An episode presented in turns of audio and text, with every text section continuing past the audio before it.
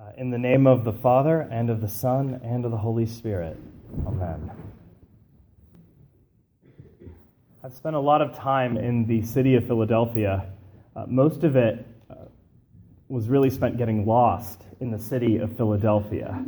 If you think Pittsburgh is confusing, Pittsburgh ain't got nothing on Philadelphia. I would get lost all the time, but it led to some very interesting adventures and seeing some very interesting sights.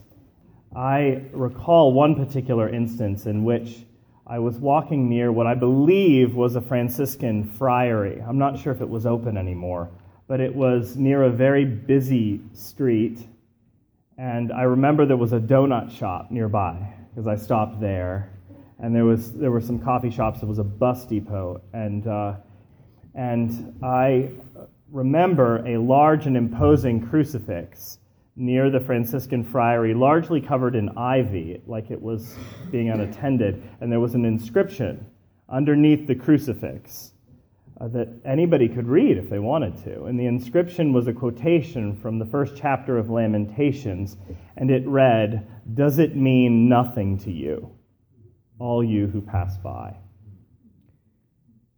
Uh, and it was an accusing uh, witness in many ways to the Uh, the powerful and enduring truth that is embodied in the person of Christ and the impression it could make upon the passersby. But uh, this is the idea that I wish to communicate today about a public witness, that uh, Christianity is by its very nature a um, public religion. Now, that's not in vogue at all. Everything that I just said is uh, borderline offensive, because what's in vogue right now is to understand spirituality as personal and private and deeply so. And uh, so spirituality, uh, which now, by the way, is not such a bad word anymore. Remember, modernism has faded, and we're into sort of the hiccup of modernism called postmodernism. And right now it's very in vogue to be spiritually sensitive and aware, so long as you understand spirituality to be a private Uh, matter that will hopefully cajole you toward some sort of inner peace or help you to accomplish your life goals. Uh, consider it like espresso. Spirituality is espresso that you need in the morning because you have plans. You have a lot of plans and you need to get them done, but you don't have the wherewithal and willpower to do it, and so you need, uh, you know, a, a three shots of espresso, hopefully three shots of espresso in the morning and not something else uh, to get through. And uh, what I want to say is that the center of Christianity and the center of the Christian message has um, has really very little to do with your personal inner peace, with uh, with a lack of existential angst, and with transformation or liberation. We believe in all those things, but they are secondary. The uh, hot button item, the element of Christian proclamation, has to do with a public Christ that was publicly executed and publicly rose from the dead. That's the object of Christian trust. It may have a myriad of effects upon you and upon me, and those effects may differ, but that's the heart of it. That's the heart of it. So we, we are arranged around a public act of God, a tangible historical resurrection.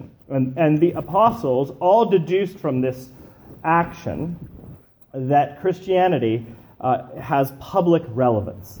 And we see the public relevance of Christianity in the seventeenth chapter of the book of Acts.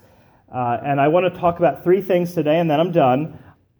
Uh, Paul's opportunity, what was right in front of him that he was able to pursue for the cause of the gospel. Paul's gut, that is what he felt inside himself when he saw what he saw. And lastly, Paul's method, how he expressed the gospel message publicly.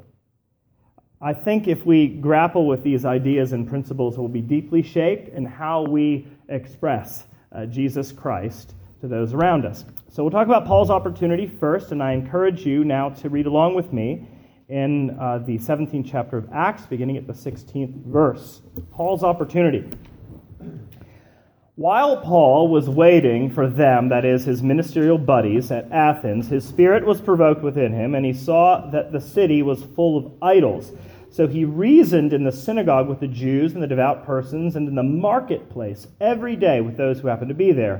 Some of the Epicurean and Stoic philosophers also conversed with him, and some said, "What does this babbler wish to say?" Others said, "He seems to be a preacher of foreign divinities." I'll stop there. Now, the scene is busy, chaotic, and noisy, not just because of the various personalities involved, but because of the ideas which are in uh, conflict with one another. Um, this is uh, metropolitan pluralism at its at its best in a lot of ways. You have people who are gathering with a lot of different ideas because you have Jews, that's Paul's clan, who are connected and inspired by the Old Testament canon. But you also have um, uh, what are called in this passage devout persons, technically God-fearers. These are Gentile people who have been converted to the notion of monotheism, and they really find Judaism appealing except for circumcision. You know, you can't, well, anyway, there it is. And they don't want to go through that rite, but they have some sense of uh, worship of Israel's God. And then you have um, Greek people who have been saturated in the philosophical movements of the day. You have Epicureans. Epicureans are um, French Bohemians. That's all you need to know. They're French Bohemians. What I just said was exceptionally funny, and only three people thought it, thought it was. Um, and the French Bohemians think that the goal of life is um, is uh, hakuna matata and total uh, and pleasure. That's the goal of life. But you also have the Stoics, and they're another party. Stoics are uh, are Germans. Stoics are German people, and, and they're engineers. They were engineers in college, and their goal uh, and the goal of, of of the Stoics is is right order and balanced portfolios and three square meals and going to bed by nine thirty p.m. I mean, these are Stoics, and they're all German Greeks, and uh, and so you have a lot of chaos going on with the people, but you also have that chaos being brought into Uh, Uh, a further um, depths because of the location. The location brought these people together. I mean, for, this is Athens. It may not be the capital of the empire, that's Rome, but it is the capital of civilization. It's the capital of the arts. It's the capital of the intelligentsia. And, and you have, it's even within that, you have the market. The marketplace where Paul is meeting people every day and talking to them. The marketplace is not like IKEA or the outlet mall uh, or the Mall of America. Instead, um, it's it's not about shopping, it's about everything. The marketplace in the ancient world was everything. If you wanted to do anything, you went to the marketplace. Uh, one commentator said this: within the agora, the market, there were temples, law courts, state offices, public archives, libraries, shops, concert halls, gymnasiums, and art galleries. Remember, they didn't have mass communication, mass media. If you wanted to know what was going on in the empire or in your country, you would go to the marketplace. If you wanted to know what philosophical ideas were in vogue or in conflict, you would go to the marketplace. And so that's where people are streaming in from all of these different um, epistemological perspectives. They're all coming together. And at the center of the marketplace, you have the Areopagus. Now, the Areopagus, consider it, Bo- it's Boston College. That's all you need to know. It is Boston College's philosophy department. And so these are the. This is the creme de la creme of society and philosophy. This is where people um, like Sarah Horton hang out. I mean, people that are exceptionally bright and are well-versed in the uh, confluence of ideas. And so th- this is the situation. This is the situation into which Paul speaks. It's a societal hub. It's a societal hub. Um, and uh, and Paul sees this marketplace, this place of waiting for his friends, not as an inconvenience, but as an opportunity to proclaim the risen Jesus, who is Lord of the market, whether or not the market knows it. And so that's Paul's opportunity. He sees this as a gift, an opportunity to speak something into this crowd, which they have not yet heard. That's the opportunity. And now we have to go to Paul's gut, or what he uh, felt.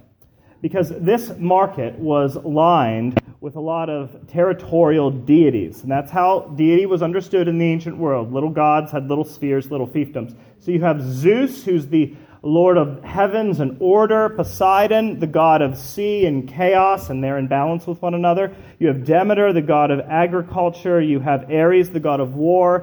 Uh, Hera, the goddess of families. Aphrodite, very popular, the goddess of love, romantic love. And Bacchus, of course, the god of wine.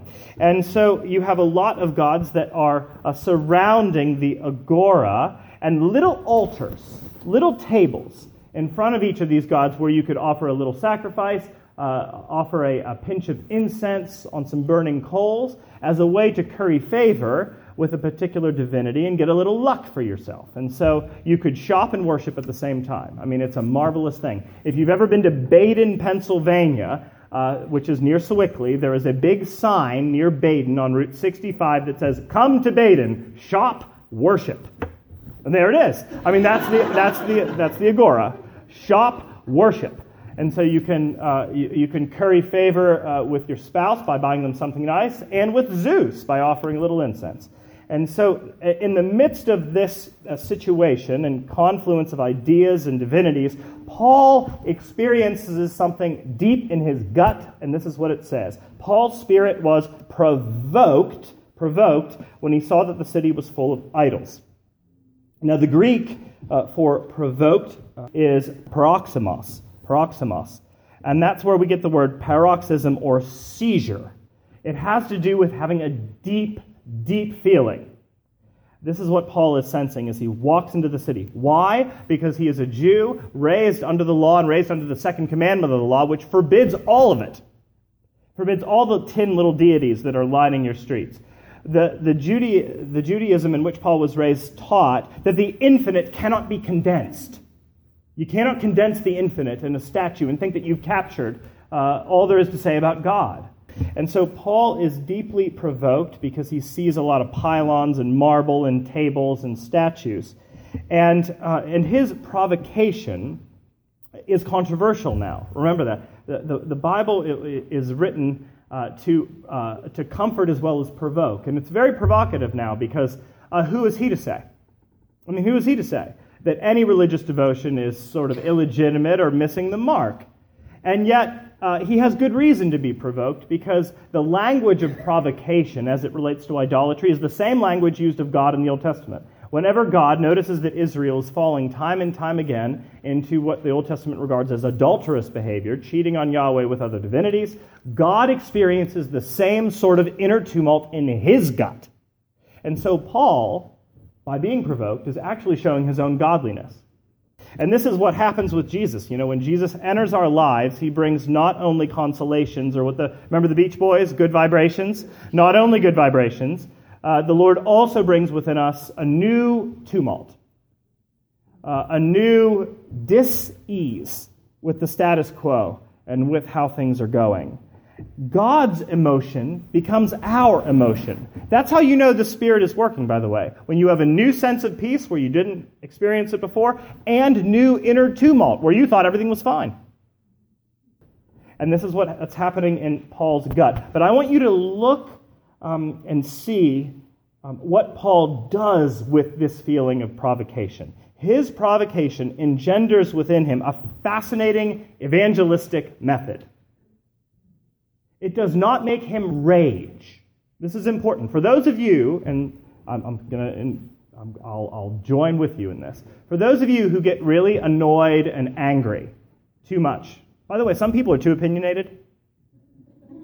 I want you to hear that. Some people are too opinionated. They care way too much about way too many things. You need to scale back and start a stamp collection and relax a little bit. Or go to Newfoundland. I mean, really, take a tour. I mean, g- hike, whatever it takes. Get a good therapist. Uh, but but too opinionated. Um, uh, and and but instead, we have to notice what Paul does. He doesn't get angry. He doesn't rage. He does something brilliant. This is Paul's method. To reach the Athenians, Paul becomes both pastor and prophet. That's what I want to say. He's pastor and he's prophet. He's sensitive. And he's totally challenging at the same time. So he's pastor. There are many examples in Acts seventeen of how Paul is extremely sensitive to the context of his audience and seeks to build bridges. Did you notice that? I mean, it's genius. Seeks to build bridges. And to a degree that might be regarded as controversial. Let me go through a few of these examples of how he's a pastor. First, Paul never, ever seeks to advance the cause of Christ through force or manipulation. Never. Instead, he seeks to persuade people with words about Jesus. He's involved in the discussion, but he never cajoles people. He's offering words. Second, notice how Paul recalls, retells the story of God. Fascinating. This is Paul, whose life was formed in Judaism and the Jewish scriptures, who knows all about Abraham, Isaac, Jacob, Moses, prophets, covenants, law. And when he recalls the story of God's involvement with the human race, doesn't talk about any of it. Leaves out um, all but the very basics of Old Testament theology. More than that, notice Paul's inclusive big picture language. Notice the times he talks about all, the world, everyone. I'm just going to read uh, some of the key passages here. Verse twenty-four. The God who made the world and everything in it, being Lord of heaven and earth, does not live in temples made by man, nor is he served by human hands. Verse twenty-six, and he made from one man every nation of mankind to live on the face of the earth, having determined allotted periods and boundaries of their dwelling place. Yet he is not far from each one of us. Now, is he, now, verse thirty, he commands all people everywhere to repent, because he has a fixed day on which he will judge the world. You notice what he's doing? He's including everybody in the grand story of God, not just Israel, but the whole world. He set the boundaries for Greece. He set the boundaries for Assyria. He set the boundaries for Rome. He's not just the God of the Israelites, he's the God of everybody. So he's retelling the story from a broad scope and a broad perspective. And, uh, and, and doing this to reach his audience, who don't know a thing about Moses. That's another aspect of his pastoral ministry.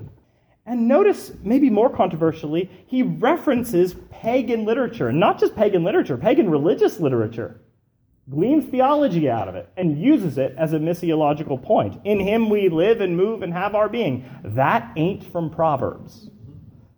And then for we are indeed his offspring.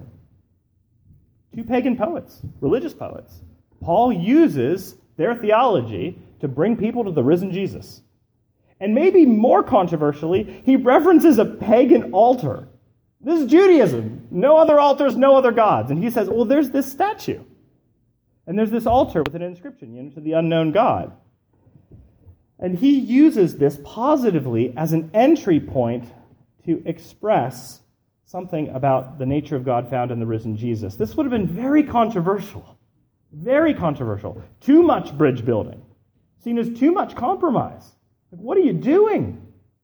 I mean, I understand being sensitive too, but you know, we got to have some limits on this thing. I understand being gracious too, but you, you at some point you got to have some boundaries. Saint Paul, haven't you read the book by Cloud? You know, Henry Cloud. I mean, a little boundary, and and he he doesn't seem to have many. Um, but this is uh, this is the pastoral goal for Paul, right? Is that you construct a bridge to the risen Jesus and take away anything that could be regarded as an unnecessary obstacle. Blocking people's way. That's the pastoral heart. You build a bridge, you take away the obstacles.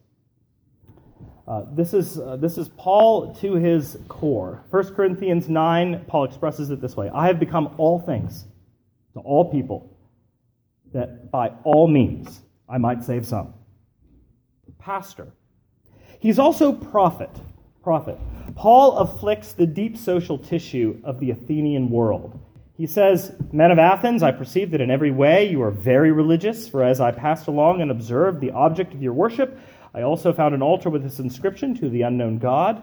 What therefore you worship as unknown, this I proclaim to you. The God who made the world and everything in it, being Lord of heaven and earth, does not live in temples made by man. And then later in verse thirty-one, and he has fixed a day on which he will judge the world in righteousness by a man whom he has appointed, and of this he has given assurance to all by raising him from the dead. Now, he does something pastoral and prophetic, deeply prophetic. I'll just name a few of the things he does that are prophetic. He points out the religious ignorance of the deeply religious people. He's essentially saying to them, I know you're ex- extremely devout, but you've just got it all wrong. That's all. He also invites the Athenians to abandon their ancient polytheism, uh, the belief in multiple territorial deities. He said, oh, no, no, no, there's only one. There's only one God. He also invites the Athenians to abandon idol worship, the notion that deity can be condensed, physicalized in certain forms. He says that's no way to worship God, because the God, uh, above all things, made the matter from which you make these deities, so it doesn't make sense to worship it. And then lastly, and maybe most impressively, he redirects their devotion, not just to a single God, but to a God made known in an executed, slaughtered criminal who had been raised from the dead. That's the most controversial point. Remember, these are Greeks who think that, at least many of them think, that the best thing that could ever happen to you as a mortal being is that you die. Because you will shuffle off this rotting mortal, mortal coil, and you will uh, you will be um, freed from all the limitations of physicality. And so he's he's giving this message which doesn't really fit into their worldview. Uh, Anglican Bishop Leslie Newbegin uh, was appointed the Bishop of India, and he uh, at one point received a, a, a tour. He was uh, participating in a tour through a Hindu temple. And in the Hindu temple, you had various gods and goddesses displayed in statue form. Uh, you had uh, Shiva and others. And at one point in the temple, there was a statue of Jesus Christ. The idea is, well, we like Shiva and we like Jesus. There's room for everybody. And so uh, that was the temple. Now, the, the idea for Saint Paul is that uh, there's only one, and there's only Jesus, and there's nothing else. And so what Paul is doing is affecting the deep tissue, the deep social tissue of his surroundings, asking people to abandon their assumptions, their worldview, and their whole way of perceiving God and life. That's all. So he's the pastor, and he's the prophet. So that's where Paul is. That's his opportunity. That's his gut, which moves him to employ this method as pastor and prophet. And the result is mixed, as it always is. Some listen, some don't.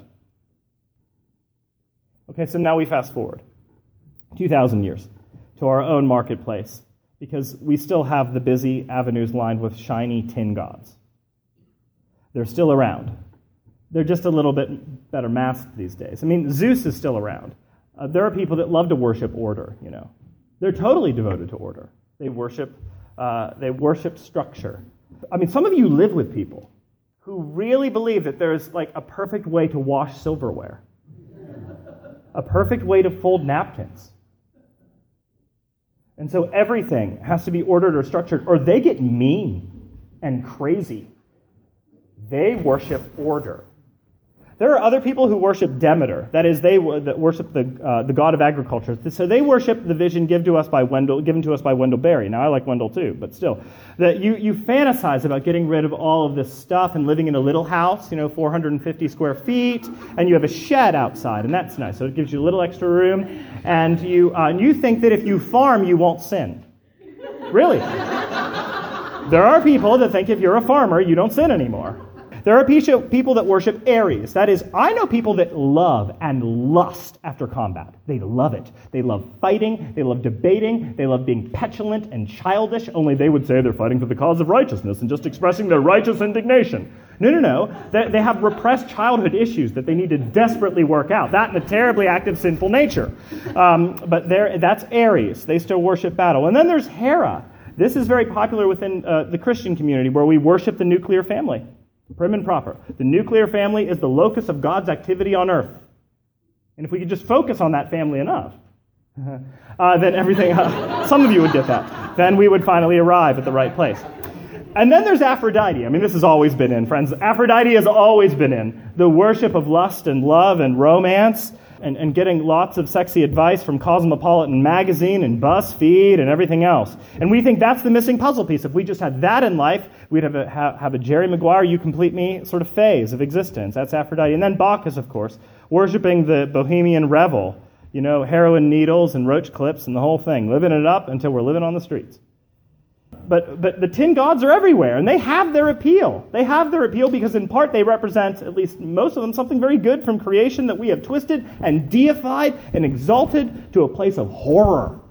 And the more we worship those gods, the more we'll become like them, and then we will discover ourselves distanced from the image in uh, from the one in whose image we were made. And so idolatry is just torture, it's bad for us, and it will always promise something that it can't deliver. And so how on earth do we interact in the market of tin gods? How do we do it?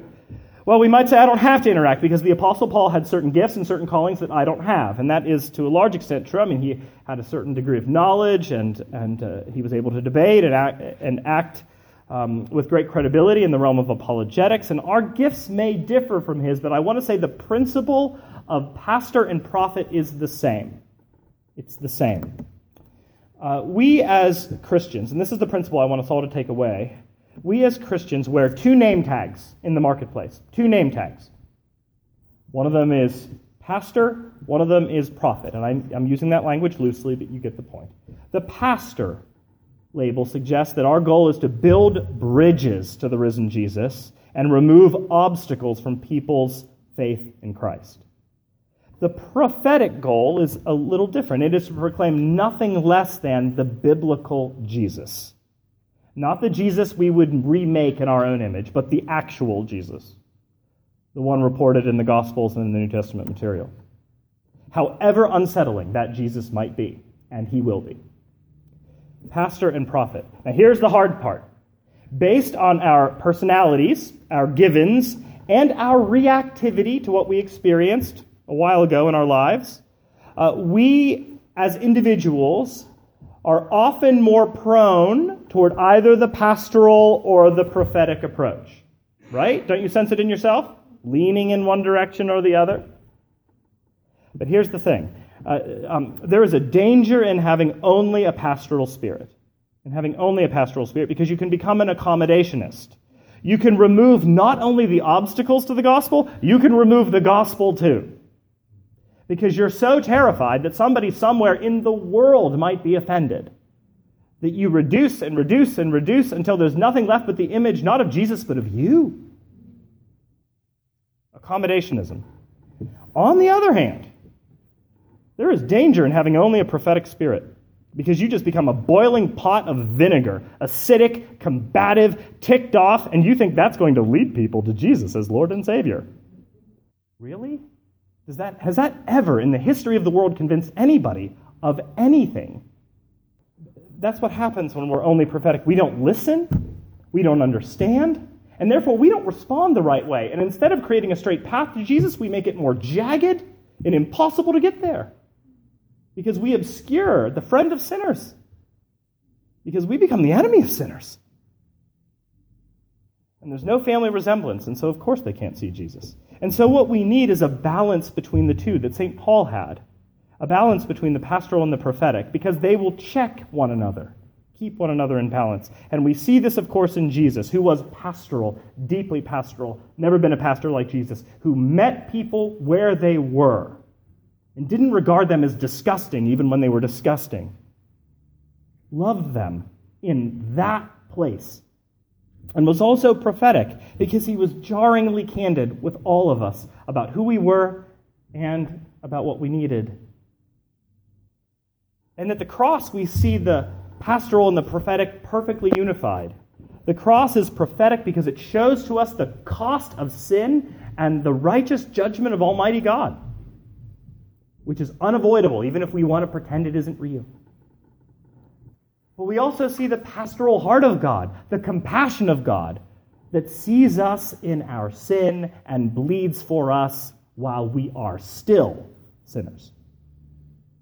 Pastoral and prophetic. Without the cross, all we inherit is a religion of moralism, which will kill you, or a religion of relativism, which will kill you. We need both the prophetic and pastoral Christ, unified fully and expressed most clearly at his own cross. This is our public religion, friends. The risen Jesus cannot be walled off or cloistered away, for he is the risen Lord of every person in the whole world. Friends, don't be ashamed of this Christ. Don't hide your candle under a dish.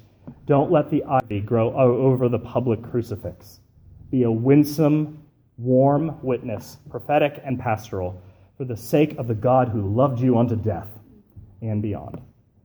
In the name of God, Father, Son, and Holy Spirit.